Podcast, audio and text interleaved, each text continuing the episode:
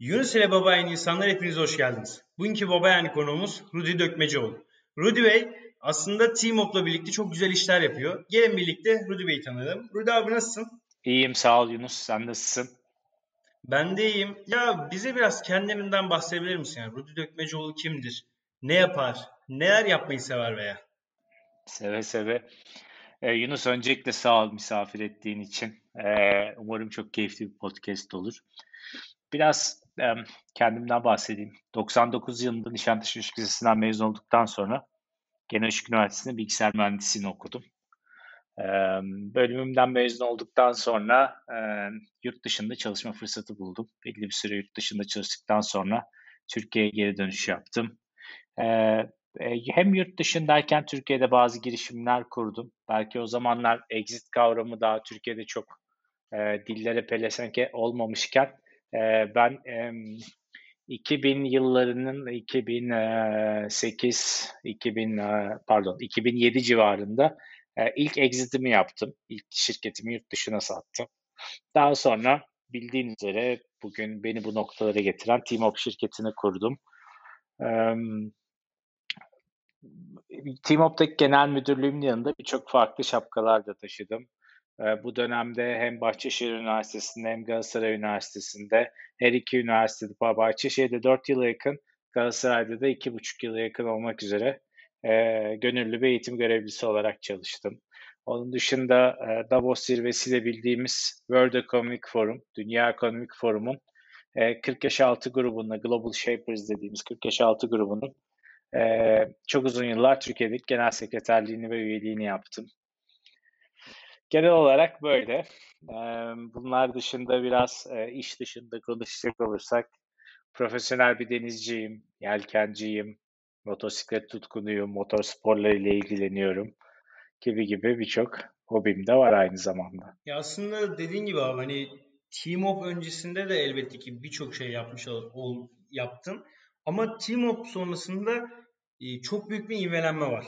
Hem senin açından hem de bir şirket açısından. Ee, bize biraz Teamop'tan bahsedebilir misin? Kısaca böyle hani Teamop ne yapar? Çünkü Turkcell'le ya Türkiye'deki birçok e, büyük firmayla aslında çalışıyorsunuz. Danışmanlık e, veriyorsunuz diyebiliriz. Hani tam olarak ne yapıyorsunuz veya kuruluş hikayeniz nedir? Bize biraz böyle kısaca anlatabilir misin? Aslında kuruluş hikayesinden başlayayım. O güzel bir nokta.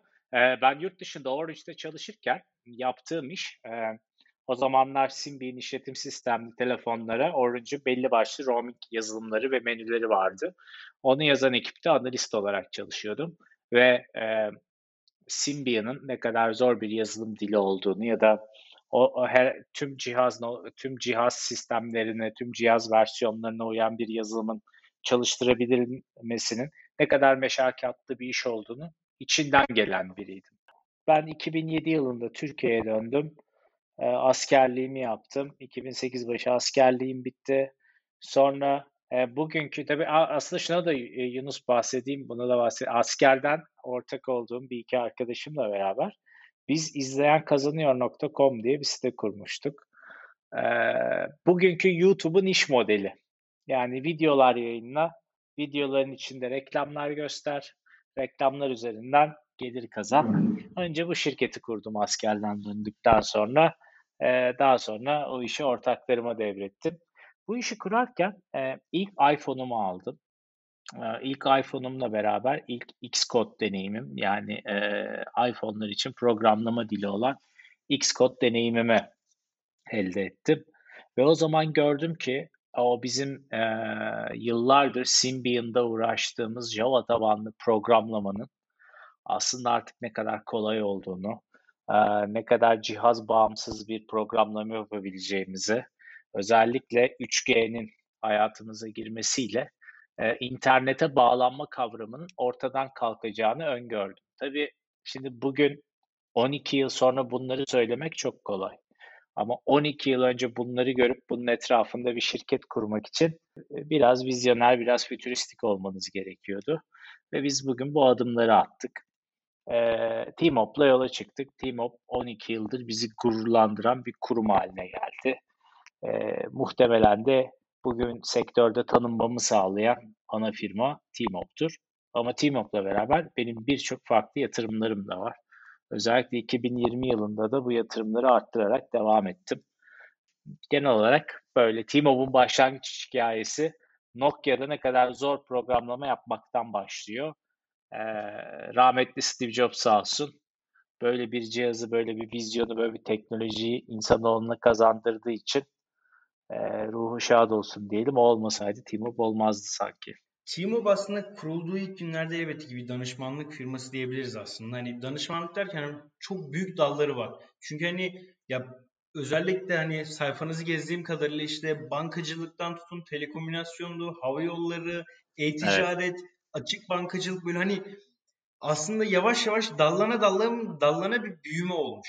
Peki bu büyüme sırasında en büyük senin böyle zorlandığın ya artık bu işi bırakmak istiyorum. Hani böyle hani ara sıra insanlar lanet okur ya hani ya lanet olsun artık bırakayım bu işi dediğin zamanlar oldu mu? Nedir peki bu?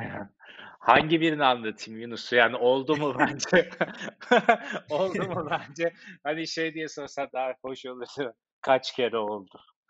Ya ya şöyle yani ben hiçbir başarı hikayesi görmedim ki toz pembe olsun. Hele bizler gibi e, hayatını sıfırdan kurmuş insanlar, sıfırdan kazanmış insanlar, belli bir sermaye gücü olmadan belli bir noktaya varmaya çalışmış insanlar e, hafif kafayı kıracak kadar e, zorlayıcı zamanlar yaşıyorlar. Çok zor zamanlarım oldu. E, Team-Up'daki en zor yıllarım 2014 son çeyrek, 2015 ilk yarısı yani o 9 ay 1 yıl boyunca e, çok çok hızlı büyümenin, aşırı hızlı büyümenin, aşırı talep almanın e, ve tabii ki e, sonuçta benim bir CEO'luk, genel müdürlük bir tecrübem yoktu o kadar. 2014'te şirket 5 yaşındaydı, 6 yaşındaydı.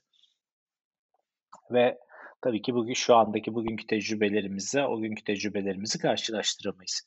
Ee, biz çok çalkantılı bir 2014-2015 geçirdik. Hızlı büyümenin getirdiği ve birçok şirketin genelde batışıyla sonlanan bu e, verimsiz büyümeyi ben Teamop'ta yaşadım ama Allah'a bin şükür o fırtınadan böyle yelkenlerimiz paramparça olarak çıktık ama e, tekneyi batırmadık diyelim. Sağ salim karaya ulaştırdık tekneyi ve bugün olduğumuz noktaya geldik. Sanırım o, o buhranlı zamanları, o fırtınalı ayları yaşamasaydık bugün Teamop bu kadar bahsettiğin gibi işte birçok sektörde ürünleri, platformları, servisleri olan e, Türkiye'nin gerçekten yetiştirdiği en iyi insanlarla ekibine, ekibinde barındıran en iyi insanlarla çalışan çok nadir. E, tabii bunu benim söylemem çok doğru olmaz. Hani kirpi bile yavrusunu pamuğum diye severmiş derler ya. E, bana göre Türkiye'nin göz bebeği e, ilk 20 teknoloji şirketinden biri haline geldi. Yani en büyük kasırga buydu. Ama bunun yanında düşünüyorum. Şimdi bunu söylerken bir yandan da kafamın arkasından geçiyor. Acaba çok şey yaşadık Yunus. Çok şey yaşıyoruz. Ee, bu büyüklükte bir firmayı e, pandemi sürecine sokmak, aylardır uzaktan çalışıyor olmak, e, geçen haftalarda çok radikal bir kararla genel merkez binamızı kapatıp e, artık bütün yöneticilerimizi ve bağlı ekiplerini evinden çalıştırma kararları almak, bunlar çok zorlayıcı kararlar, çok zorlayıcı günler. Özellikle bahsettiğin gibi bu pandemi zamanı insanlara interneti biraz daha iyiye kullanmayı öğretti diyebiliriz. Çünkü hani insanlar gündelik hayatta sadece tüketme bazında kullanıyorlardı. İşte metrolarda, otobüslerde son zamanlarda işte metrolara internet gelme gibi olaylar dönüyor. Ama bu olayların sonucunda hiç kimse şunu, şunu düşünmüyor. Ya işte ya metroya internet geldi artık ben maillerime rahat bakabileceğim gibi bir noktadansa ya abi ne güzel işte Instagram'da metrodan bir selfie paylaşabileceğim. İşte hikaye paylaşabileceğim.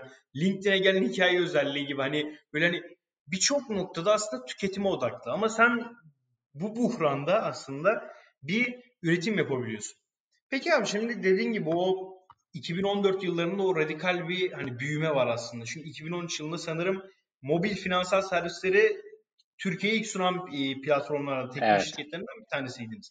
İlkiz. Peki abi şimdi ha, aynen ilktiniz aynen.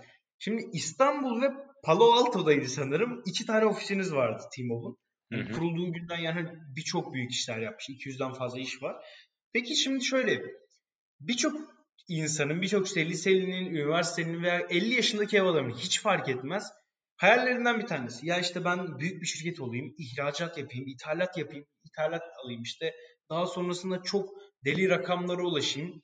Ve de senin gibi bir adamın e, dediğin gibi Türkiye'nin en büyük ilk 20 teknoloji şirketinden bir tanesiniz. Peki abi bunu kaldırmak sence basit bir şey mi? Yani çünkü birçok insan şunu diyor işte dediğin gibi hani o hızlı büyümede, verimsiz büyümede insanlar bir buhrana kapılıp batma hikayeleri duyabiliyoruz.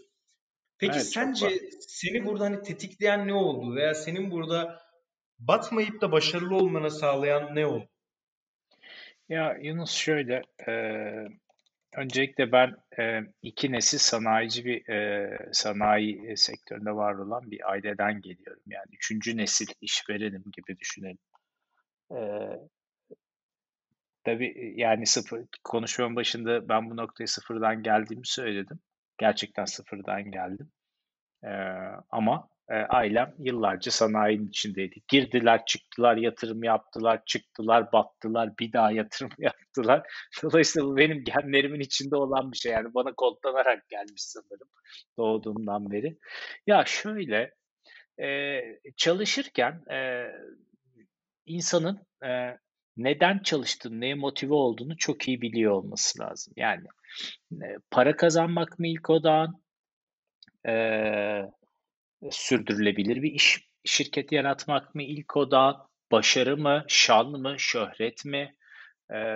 Bunlara çok çok iyi karar vermesi gerekiyor bir kişinin. Eğer bir kişinin çalışmasındaki en büyük odak para kazanmaksa, genelde insanlar doğası gereği o parayı mümkün olan en hızlı şekilde kazanmaya çalışıyor. Ee, ve bu çoğu zaman, çoğu örnekte e, aksaklıkları da beraberinde getiriyor. Benim farkım yani başka insanlardan farkım demeyeyim doğru olmaz. Benim niyetim, çalışırken niyetim hiçbir zaman para olmadı. Çünkü her zaman kendi kültürümde aldığım aile eğitiminde her zaman şu vardı. İşini iyi yap, çok çalış. Zaten para kendi kendine gelecektir. Bunun için ekstra bir şey yapmana gerek yok. Ve gerçekten Team Up'ta bizim için işler böyle oldu Yunus. Biz hep işimizi en iyi şekilde nasıl yapabiliriz? Dünya standardında nasıl bir şirket kurabiliriz? Kendimizi nasıl eğitebiliriz? Nasıl daha iyi bir hale getirebiliriz? Hep kafamızı buna yorduk. Allah şükür e, yol arkadaşlarım, ekip arkadaşlarım da hep bu kültürden insanlar oldu. Muhtemelen birbirimizi çektik. E, ve işinizi dünya standartlarında yapmak, kaliteli iş yapmak, öncelikli amacınız olunca belli kalburüstü şirketlerle çalışma fırsatı yakalıyorsunuz. Bu fırsatları da iyi değerlendirirseniz bunlara paraya dönüyor sizler, sizler için. Ee, ve biz hani ben nacizane bu ekosistemden, bu sektörden kazandığı parayı bu sektöre geri yatıran bir girişimciyim, yatırımcıyım. Böyle özetleyebiliriz Teamop'taki e, bizi en başarılı kılan unsurların başında ticari etik değerlerimiz kaliteden ödün vermememiz geliyor diyelim. Birçok insanın o dediğin gibi hani öncelik para mı yoksa şirketin daha çok büyümesi, daha çok ivmelenmesi mi noktasında birçok insan parayı tercih ediyor ve özellikle günümüzde girişimciliğin ana amacı olarak da böyle hani para kazanma, işte genç yaşta zengin olma, milyarder olma, işte Mark Zuckerberg var, işte Bill Gates var, dünyanın en zengin insanları, işte girişimcilikte böyle olmuşlar özellikle Türk gencinde böyle bir buhran var aslında. Böyle bir rehavet var diyebiliriz. Peki şimdi şöyle seni seni özellikle bu noktada böyle koruyan, seni daha çok paradansa şirkete yönelten, çalışmaya yönelten şeylerden bir tanesi dediğin gibi o ticaret ahlakı, ticaret etiği. Peki günümüzde ticaret etiği, etiği hakkında özellikle Türkiye üzerinde çalışmıyorsun sadece abi. E, ülkeler arasındaki farklar neler sence? Çünkü birçok ülke çok farklı kavramlarla çalışıyor. İşte Avrupa'ydı, Amerika'ydı, Asya'ydı böyle bölge bölge dağılıyor bazı noktalar. Çünkü hani bildiğim kadarıyla 11'den fazla ülkeyle iş yapıyorsunuz aslında. Hani proje yaptınız diyebilirim. Evet. Peki bu projelerde sizi zorlayan noktalar oldu mu? Veya Palo Alto'daki ofis ne için mesela? Hani bu tarz sorular Bilmiyorum geliyor mu? Hani belki saçma da geliyor olabilir ama hani Yok çok estağfurullah gayet güzel noktalar. Palo Alto'daki ofis ne için? Böyle temel bir şekilde soruyu sorarsak. Ve de e, dünya genelindeki bu ticaret ahlakı Türkiye'de var mı veya Türkiye'de daha mı fazla? Şimdi öncelikle ilk başta gençlerle ilgili bahsettiğin örnekten vereyim. Şimdi gençlerin genç yaşlarında çok para kazanmak, çok zengin olmak çok doğal bir refleks. Ee, herkes buna sahip olmak ister. Herkes genç yaşta çok fazla para kazanmak ister. Ki belli yaşlarda yani insan yaş aldıkça gustosu da genişliyor. Ve guston genişledikçe ve zenginleştikçe diyelim, gusto zenginleşir de, e, guston zenginleştikçe paradan daha kıymetli şeyler çıkıyor e, hayatta önüne. 12 yıl önce bu şirketi kurarken ki paraya olan motivasyonumla şu anda paraya olan motivasyonum arasında çok büyük bir fark var. Dolayısıyla genç yaştaki genç girişimcilerin para kazanma hırsıyla çalışıyor olmasını çok doğal karşılıyorum. Ama ben Türkiye'de özellikle bizim ekosistemin beslediği çok yanlış bir kültür var. E, bunu da her bulunduğum platformda e, yatırımcı kimliğimle konuşuyorum. E, insanlar şirket kurmaktaki başarısını yatırım almaya endekslediler. Bu çok çok tehlikeli bir şey. Yani sen şirketin hisselerini satmaktan ya da elindeki bir şeyi satmaktan bu kadar övünmemelisin. Bunu çeşitli başka örneklerle gösterelim Yunus. Arabanı sattığında mı övünürsün, araba aldığında mı? Evini sattığında mı övünürsün, ev satın aldığında mı mutlu olursun? Dolayısıyla şirketini satıyorsan her satış bir başarı değildir. Doğru alınmayan yatırım bir başarı değildir. Ülkemizde yatırım alan şirketlerin, gençlerin geldiği durumu çok çok iyi gözlemlememiz lazım. Vatanları konuşmamız lazım. Büyüyenleri konuşmamız lazım. Büyüyenlerin içerisindeki kaosları konuşmamız lazım. Ben bu ekosistemin çok içinde biri olarak bunları çok iyi görüyorum. Gençlerde, girişimcilerde gördüğüm en büyük risklerden biri bu. Bununla beraber kültür konusu. Evet biz şu an kadar 11 ülkede e, projeler yaptık. Büyük kurumlarla çalışma fırsatı bulduk. E, yurt dışına iş yaparken en önemli konulardan biri her zaman aklının içinde şu olması gerekiyor.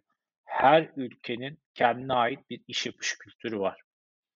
Eğer sen her ülkede kendi kültüründen, kendi iş yapış kültüründen yola çıkarak bir şeyler yapmaya çalışırsan mümkün değil başarılı olamazsın. Bir pazara girerken o ülkenin pazar dinamiklerini, kültürünü çok çok iyi anlıyor olman lazım. Mesela sana bizim iş yaptığımız iki tane ülkeden örnek vereyim. Almanya Avrupa Birliği içerisinde kendi ırkı, ülkesi, vatandaşı dışında başka bir ülke iş yapmakta en katı, en ön yargılı millettir. İngilizlerse Avrupa Birliği içindeki artık değiller.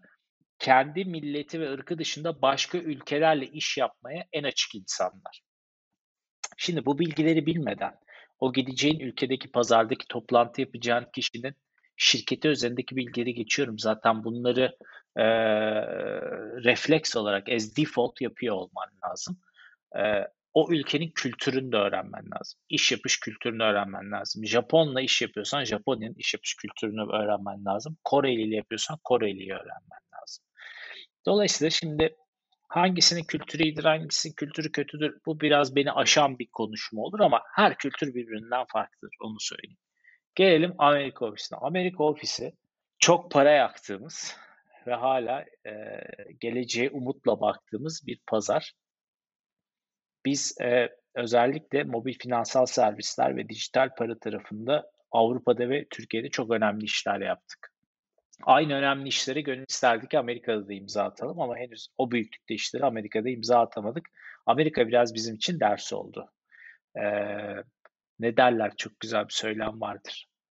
El tokatı yemeyen kendi yumruğunu balyoz mu sanır? Öyle bir şey, öyle bir şey, öyle bir laf söylem var değil mi Yunus? Doğru mu biliyorum? Tam olarak öyle miydi hatırlamam ama öyle bir laf vardı yani. Ona benzer bir laf var. Ben de tam hatırlamıyorum. Biz Amerika'da sağlam bir tokat yedik. Tabii biz böyle hani Avrupa'da iş yapıyoruz, burada iş yapıyoruz. İnovasyonlar, ürünler, lisanslar, platformlar falan işte. Dünyanın en büyük 3 operatöründen biri bizim altyapımızı kullanıyor. İşte Türkiye'nin en büyük operatörleri bizde bankalar, biz de yurt dışında bankalarla çalışıyoruz. Devasa havayolu şirketleriyle çalışıyoruz vesaire. tamam dedik biz artık olduk Amerika'ya gidiyoruz. Orada da bu ürünleri Amerika'daki şirketlere satacağız ama öyle bir rekabet var ki orada. Adamın aklını alıyorlar yani. Öyle bir rekabet var ve Amerika çok farklı bir e, pazarlama dünyası. Biz Amerika'da teknoloji, biz Amerika'da belki yatırdığımızın yarısını kazanmamışızdır ama biz Amerika'da şunu kazandık. Teknoloji nasıl pazarlanır? Pazarlama nedir? Ürün pazarlaması nedir? Bizi tokatlaya tokatlaya Amerika'da bunu öğrettiler. Dolayısıyla biz bugün yurt dışında çok iyi pazarlama, çok e, e, parlak pazarlama zekalarıyla Up'ta iş yapıyorsak, çalışıyorsak e, burada yediğimiz dayağı Amerika'da yediğimiz dayağı sayesinde oldu. Bir de ticaret ahlakı ile ilgili soru. Bu çok ince ve çok bıçak sırtı bir konu. Bu konuya çok girmeyeceğim. Ya o zaman şimdi şöyle bahsettiğin gibi abi özellikle hani ya her başarısızlık hani sizinki aslında biraz başarısızlık değil. Başarıya biraz da olsa yavaş gitme diyebiliriz. Hani bir atla süratle gitmek var bir de eşekle yavaş yavaş gitme var. Aslında siz biraz da yavaş yavaş giden kesimdesiniz Amerika üzerinde. Ama ben de şunları söylemek istiyorum. Şimdi yatırımcılık bazında söylediğin gibi o Türkiye'deki yatırımcılık kavramı ya Türkiye değil hani gençler üzerindeki hani yatırımcı üzeri hani insanlar şöyle bakıyorlar işte şirketin içine 250 bin TL para girecek. Abi işte ben 50 200 işte 100 bin TL'siyle bir araba alırız altımıza. İşte geri kalanıyla şunu yaparız, bunu yaparız. Aslında insanlar tam olarak yatırımın sadece şirket için olduğunu ve şirketi büyütmek için olduğunu anlayamıyorlar. Ve bundan dolayı da e, hisse bazında çok farklı rakamlar oynuyor. Yani çok basit fiyatlara işte belki hani 500 bin TL, 600 bin TL gibi rakamlara daha yeni kurulmuş bir şirket %50'sini %60'ını devrediyor. Böyle durumlar dediğim gibi o hani yatırımcılık noktasında aslında o karşı taraftaki yani yatırımcının da biraz hassasiyetine bağlı diyebiliriz. Her ne kadar hani girişimcinin biraz da olsa tecrübesi olmasından kaynaklı da olsa. Çünkü ben de girişimcilik tabanından gelen bir insanım. Yaklaşık 2-3 sene işte Limon adlı bir girişim yapmaya çalıştık. Ee, hala devam ediyoruz edemiyoruz. O çok ayrı bir nokta. Hani ne battığımızı söylüyoruz ne bat, batmadığımızı söylüyoruz. Hani etrafa baktığımızda birçok insan aslında şöyle fark ediyor. İşte ya en başta %20 gibi %10 gibi rakamlar çok basit gelmeye başlıyor. Ama daha sonrasında işte şirket iyice büyüdükten sonra güzel bir fiyat, pazar fiyatına veya pazar büyüklüğüne ulaştığında kurucular şu, o anda fark ediyorlar ki yüzde bir bile çok büyük bir rakam. Çünkü hani o yüzde birlik dilim belki de hani sizin için o anda çok büyük meblağları satabileceğiniz, çok büyük ivmelenme yakabilece yakalabileceğiniz, yakalabileceğiniz bir nokta oluyor. Peki abi şimdi eyvallah işte T-Mobile'u konuştuk. Hani birçok noktaya girdik. İşte Gürcistan Bankası ile hatta mesela iş yapmıştınız. İşte büyük bankalar, büyük evet. yurt dışı pazarda. Peki biraz da senin üzerinde ilerlemek istiyorum. Yani ben bundan önce ben bundan önce Yunus lafını lafını keseceğim. Affedersin. Şey dünya ekonomisinde Red Ocean, Blue Ocean diye bir e, algı vardır. Yani kanlı okyanus, daha çok mavi okyanus diye. Türkiye her anlamda, her konuda kanlı okyanus oldu. Yani mücadelenin koroko ölümcül oldu. Kılının kırk yarıldı.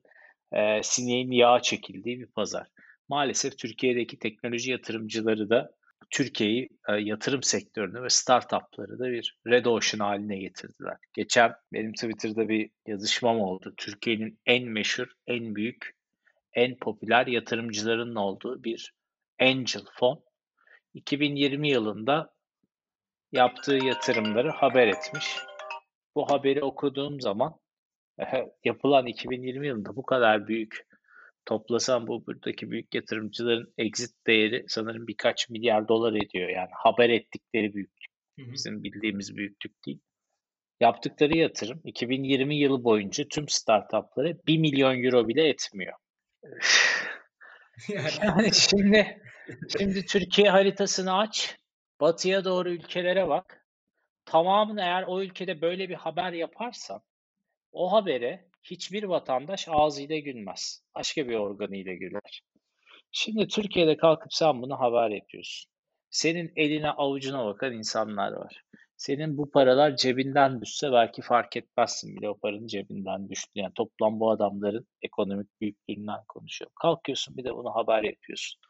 Ee, bunu rakamlarla karşılaştırmayacağım ama benim 2020 yılında iki tane şirkete yaptığım yatırım tüm bu fonun yatırımından daha büyük.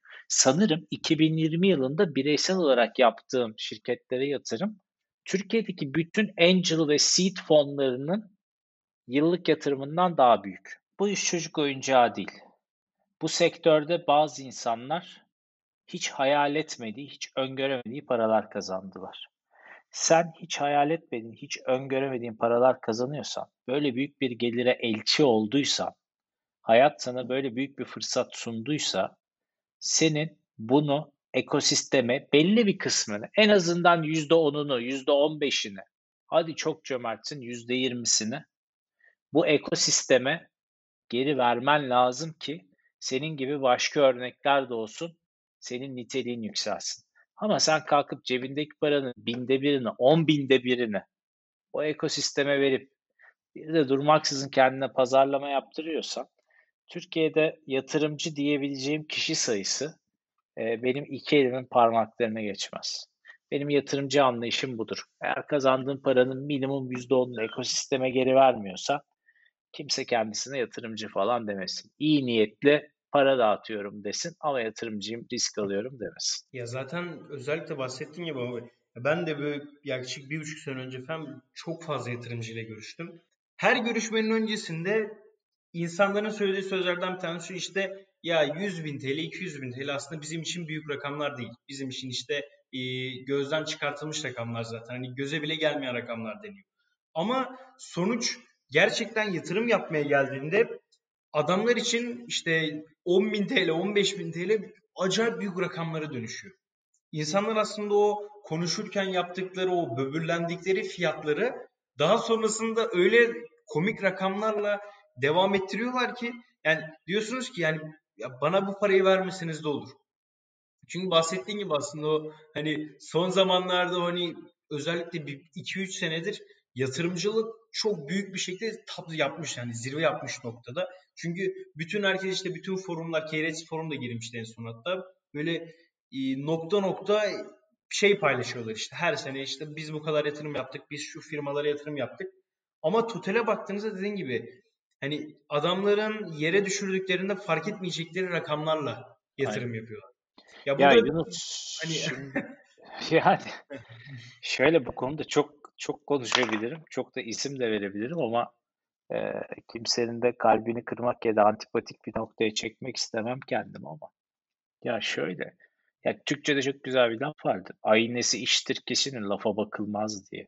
Ya şimdi sen bu adamların geçmiş yatırımlarına bak bakalım kaç para yatırmışlar, hangi şirkete ne kadar risk alarak yatırmışlar. Yani yatırımcıların burada gerçekten söz yani maalesef Türkiye biraz bazı bazı e, sektörlerde algı çok yönetilebilir bir şeydir. E, ve Türkiye'de insanlar çoğu zaman duygularıyla ve algılarıyla hareket ediyorlar. Ama çok rasyonel değerlere bakmak lazım. Biraz önce adını geçirdiğin birkaç tane fon var. Bu birkaç fonun 2019-2020'de ortalama startup başına kaç para yatırdığına baksın yatırımcılar. Ya sen bir de bu, o parayı sonra gitsinler döviz kuruna çevirsinler, dolara çevirsinler, euroya çevirsinler. Ya zaten dünyadaki katma değerli startuplar için katma değerin neredeyse tamamı Türkiye'nin dışında oluşuyor. Yani sen karlı bir işletme, karlı bir teknoloji şirketi haline getirmek istiyorsan Türkiye'deki şirket, Türkiye'yi unutsun yatırımcılar. Yani pardon, girişimciler. Ben hep girişimci girişimci arkadaşlara, benimle görüşen girişimci arkadaşlara şunu diyorum. Bu ülkeyi, nüfusunu 1 milyon kişi gibi düşünün. Ve 1 milyon kişilik bir ülkeden çıkmış bir startup gibi düşünün kendinizi. Zaten seve seve işini yurt dışına satmakla mükellefsin. Tamam mı? Şimdi sen bu adamın adama veriyorsun 500-600 bin lira yatırım. Ya bu parayı topladığın zaman 100 bin dolar etmiyor. Amerika'da 100 bin dolar ya, telefonla dağıtıyorlar parayı. Amerika'da. Startup. Fikrini anlatıyorsun gerçekten bir hafta içerisinde hesabına yatırıyorlar parayı. Bu parayı gidip bankadan kefaletsiz kredi olarak çekebilirsin. Ya bu, bu, bu rakamlarla insanları kandırmasınlar. Yazık günah yani. İnsanların çabasına da vaktine de. E, ego şişirmek için böyle şeyler yapmamak gerekiyor. Ben hiçbir zaman böyle şeyler yapmadım. Hiçbir zaman da yani umarım yüzüm kızarmaz. Hiçbir zaman böyle şeyler yapmayacağım. Çünkü benzer noktalardan geldim. Ben bir de yatırımcılarda şey, şey girişimcilerde şeye çok dikkat etmesini e, öneriyorum. Yatırım yapacak kişilerin background'ına çok dikkat etmeleri lazım. Benzer background'lardan mı geliyorlar? Benzer süreçlerden mi geçmişler? Yoksa ailesinin parasıyla ya ben şu girişim ekosistemi, şu teknoloji ekosistemine gireyim şu parayla bir şeyler yapayım diye daha önce kendisi hiçbir girişim kurmamış, bir başarısı olmayan fakat parası olan insanlardan yatırım mümkün mertebe almamaya çalışsınlar. Ya aslında bahsettiğin gibi bu yatırımcılık mevzusu o kadar derin ki daha öncesinde hani senden önce yaklaşık hani 20 bölüm oldu. Hani seninle birlikte 21 veya 22 olacak tam olarak hatırlamıyorum. Maşallah. Yani hani sağ ol, hani daha öncesinde de birçok girişimciyi burada ağırladım işte veya hem girişimci hem yatırımcı olarak işte Koray abi vardı, Koray Bahar. Daha sonrasında aslında birçok girişimci ve yatırımcıyla da görüştüm. Sonuç her zaman şu oluyor işte insanlar e, Türkiye üzerinde düşünün diyorlar. Ama Türkiye üzerinde düşündüğümüzde yani ben buradan tek bir telefonla e, bir Google'da bir siteye girip Estonya'da Estonya'da tam olarak hatırlamıyorum belki başka bir ülke olabilir. Yani dijital vatandaşlık alıp çok daha düşük vergilerle, çok daha büyük yatırımlarla orada girişim kurabiliyorum. Evet Aslında Estonya bu, arada o ülke. Aynen. Hani yani böyle bir durum varken benim Türkiye'de işte hani 50 bin dolara 60 bin dolara tabi kalmam çok cüzi rakamlar ve çok komik olaylara aslında yol açıyor. Bu konuları biraz da olsa böyle dışarıda tutarak şimdi e, senin de bahsettiğin gibi e, sen şu an sanırım ofistesin. Yani ve yani hala çalışıyorsun diyebiliriz. Biz artık evden çalışıyoruz çok. hani e, şimdi İşkolik bir adam mısın en başta sormak istiyorum. Çalışmayı seviyorum ya. Çalışmaktan çok keyif alıyorum Yunus. Üretmekten çalış çok çalışırım yani. Etrafımdaki insanlar da genelde bunu söylerler. Bana göre normalim ama e, tüm ekip arkadaşlarıma göre çok çalışırım. Benim şöyle bir şansım var. Çalışmaktan çok keyif, yani bu biraz pazarlama cümlesi gibi olacak ama gerçekten böyle tüm içtenliğimle söylüyorum.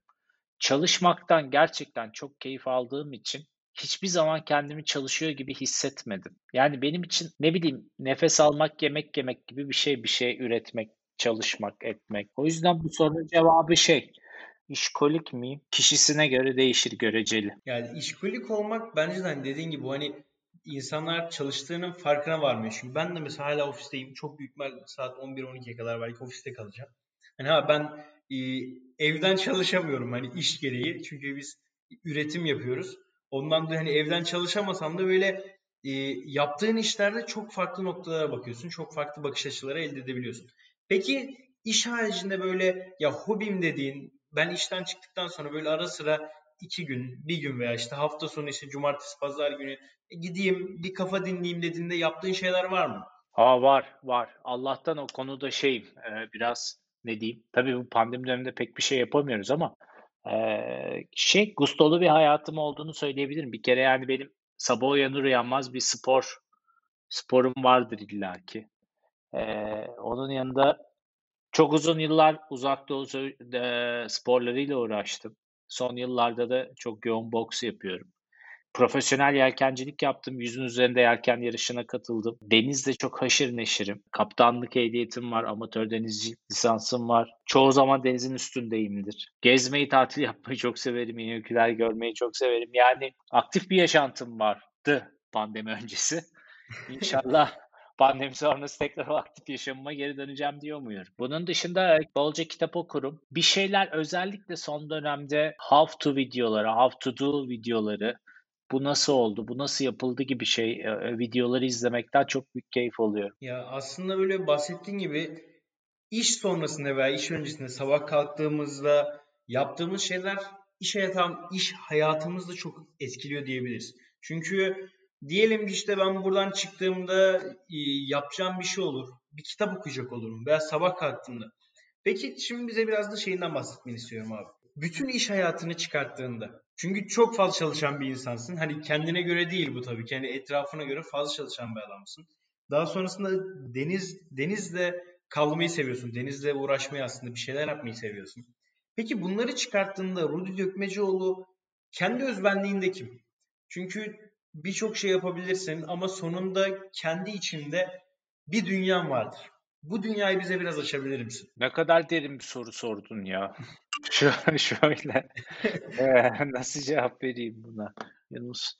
Ya bu hayatta bir iz bırakmaya çalışıyorum. Bırakmaya çalıştığım iz belki bir imza şirket olabilir. Belki bir görüş olabilir. Belki bir fikir olabilir. Belki bir eğitim yurdu olabilir. Ama bu hayattaki amacım bir iz bırakmak. Onu söyleyebilirim. Yani öyle gel doğdu ve öldü desinler istemiyorum benimle ilgili.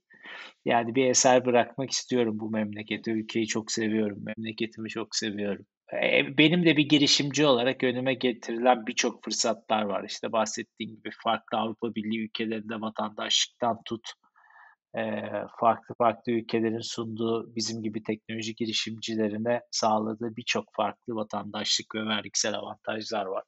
Ben hiçbir zaman bunları şey yapmadım, dikkate almadım şey yaşadığım şehri, ülkemi çok seviyorum. Bu ülkeye faydalı katma değeri olan bir vatandaş olmaya çalışıyorum. Aslında geleneksel bir e, Türk insanı kelimeleri söyledin diyebiliriz abi. Hani çünkü böyle hani biz evet milletini çok seven milliyetçi bir toplum. Vatan millet Sakarya muhabbetinde böyle hani insanlar millet üzerinde düşünürsek özellikle Türk milleti böyle yeni şeyler yapmaya çok alışkın bir millet diyebiliriz aslında vatandaşlar konusunda. Çünkü Tabii ki. hani konuklarımdan bir tanesi Zeynep Deriliydi mesela. Zeynep Hanım da söylediği bir şey vardı. Girişimcilik eğer ki değişime ayak uydurmaksa zaten Türk insanı her gün bir değişime ayak uyduruyor. Çünkü Türkiye her gün değişiyor, her ay değişiyor. Ve Türk insanı bu girişimcilik mevzusuna ve bu değişime her zaman ve her yerde hazır ve nazır durumda diyebiliriz. Peki abi kitap okuyorum dedin. Bize biraz kitap tavsiyesi verebilir misin? Yani çünkü mesela herkesin kitap okuma şeyi farklı. İşte e, romanlardan hoşlanıyor olabilirsindir. Ben romandan çok biraz daha psikoloji üzerinde, felsefe üzerinde durmayı severim mesela. Peki kitaplarını nasıl seçersin? Çünkü eğer hani kitap aşığı bir insanın e, kitap alma şekli vardır. Ya ben bir günümü sadece kitap almaya ayırırım. İşte 70-80 tane kitap alırım. 5-6 ay boyunca okurum. Kütüphanede geçiririm belki bir günümü. Peki senin kitap alma şeklin veya kitap alma felsefen nasıldır? Seninle çok benzer Yunus. Ben de senin gibiyim. Yani e, bir kere de e, neredeyse bir yıl, bir buçuk yıl, belki iki yıl boyunca okuyacağım kadar. Senin kadar eğer sen 70-80 tane kitabı bir yılda okuyorsan ben senin kadar okumuyorum. Onu söyleyeyim. E, senden daha az kitap okuyorum. Ama alımım senin gibi böyle toplu belli şeylerde. Şimdi şöyle benim çok enteresan bir huyum var. Ee, çok kült filmler haricinde de gerçek hikaye olmayan filmi pek izlemeyi sevmem. Eğer film gerçekten çok kült bir e, sanat oluşturmuyorsa. E, dolayısıyla kitap seçimlerim de genelde ona göre oluyor. Roman gibi e, hikayeleri vesaire pek sevmem. Daha çok otobiyografi okurum. İşimle ilgili e, kitaplar okurum. Sektörümle ilgili kitaplar okurum. Şeylere bayılırım. Çok iyi spor koçların otobiyografisini okumaya bayılırım. İşte Arsene Wenger'den tut. Hatta dur kitap yanımda duruyor ya. Şimdi okuyorum şey The Manager. E, Mike Carson'ın The Manager kitabını okuyordum şimdi. Futbolun dahi liderleri. İşte Jose Mourinho, Arsene Wenger. E, bir de neydi bu Manchester United'ın çok meşhur teknik direktörü? Futbolla hiç alakam yok abi. Yani Öyle Ondan mi? dolayı bilemiyorum. Ee, Sir Alex Ferguson. Ee, mesela e, şey şeyliği, koçluğu, menajerliği bir takımı oluşturmayı, bir takımı motive etmeyi ve bir takım olarak ortak hedefe yürütmeyi dünyanın her yerinde geçerli bir ideoloji, geçerli bir başarı olarak kabul ediyorum. O yüzden genelde bu tip kitapları okumaya bayılıyorum. Peki abi şimdi şöyle ben de mesela bir Stephen Zweig hayranıyım. Yani özellikle işte en son ikinci kez mi, üçüncü kez mi okudum bir Dünün Dünyası kitabı var mesela. Sonlarına doğru yani sonlarına doğru kurduğu bir cümle vardı mesela. 1912 yılı ile alakalı. 1912 yılına kadar bütün herkes özgürdü. Ama 1912'den sonra pasaport çıktı ve bütün herkes kendi ülkelerine, kendi bölgelerine hapsoldu diye bir cümlesi vardı.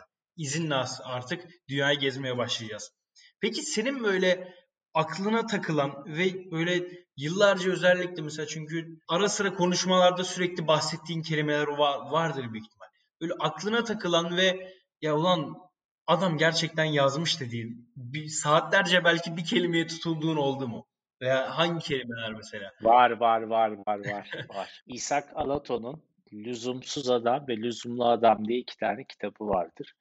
Ee, İshak Alato'nun Lüzumlu Adam kitabında çok güzel bir söylem var. O da şunu da. Ben sadece para kazanmak için yaşayacak kadar aptal bir insan değildim der. Bu aşırı derin bir cümledir. Çok dikkatli düşündüğün zaman beni çok etkileyen, belki bugün çalışırken konuşmamızın başında benim için para gerçekten öncelik sıralarımda yok dememi sağlayan hem ailemden aldığım kültürde hem de bir girişimci, bir iş adamı olarak olgunluk seviyemde bu kitabı okuduğumda bu cümle benimle inanılmaz pekişmiştir. Ve benim için bir hayat mottosu gibidir. Ee, ben çok büyük bir fanatiyimdir İshak Alaton. Onunla ilgili her şeyi okumuşumdur, izlemişimdir. Ee, nur içinde yatsın. Çok büyük bir iş adamıydı, çok büyük bir girişimciydi. Bu cümle benim için oldukça önemli bir yere sahip. Aslında hayatımıza giren birçok cümle, okuduğumuz, gördüğümüz veya izlediğimiz filmlerden hiç fark etmez. Tek bir cümle hayatımızı değiştirebilecek noktalara getirebiliyor. Senin belki bu cümleyle birlikte hayatındaki o para duygusu ikinci plana atıldı. Bu tamamen insanların varoluştan beri böyle yaptığı, okuduğu ve gördüğü şeylerle aslında ortalama bir yaşam sürmesiyle alakalı. Buna en güzel örneklerden bir tanesi de hatta podcast'i de var bunun. Etrafımızdaki, çevremizdeki en yakın 5 arkadaşımızın, en yakın çok en çok konuştuğumuz 5 kişinin ortalaması bir insanız. Ve bunlar da kademe kademe işte o 5 kişi diğerinin, diğer 5 kişi diğerinin derken bütün dünyayı kapsayan bir ekosistem oluşuyor aslında orada. Ve bu ekosistemle birlikte hayatımızın aslında bütün dünyadaki insanlardan birer parçası şeklinde yaşamaya alışmış oluyoruz. Yani biz buradan nereye gidersek gidelim, ne yaparsak yapalım, dünyadaki her insandan bir parça taşıyor oluyoruz. Ve bu taşıdığımız parçalarla birlikte dünyada belki bir iz bırakıyoruz veya bir iz bırakmadan dünyadan göçüp gidiyoruz. Burada abi bugün geldiğin için çok teşekkürler. Eğer söyleyecek sözlerin varsa söyleyebilirsin. Ondan sonra programı kapatayım. Yunus ben teşekkür ederim beni ağırladığın için. Böyle çok içten, çok keyifli, çok hissettiğim gibi konuştuğum bir podcast oldu. Bana bu imkanı sağladığın için teşekkür ederim. Sen de yaptığın bu güzel işi lütfen e, göz ardı etme. Bence çok değerli bir şey yapıyorsun. Çok değerli bir içerik üretiyorsun.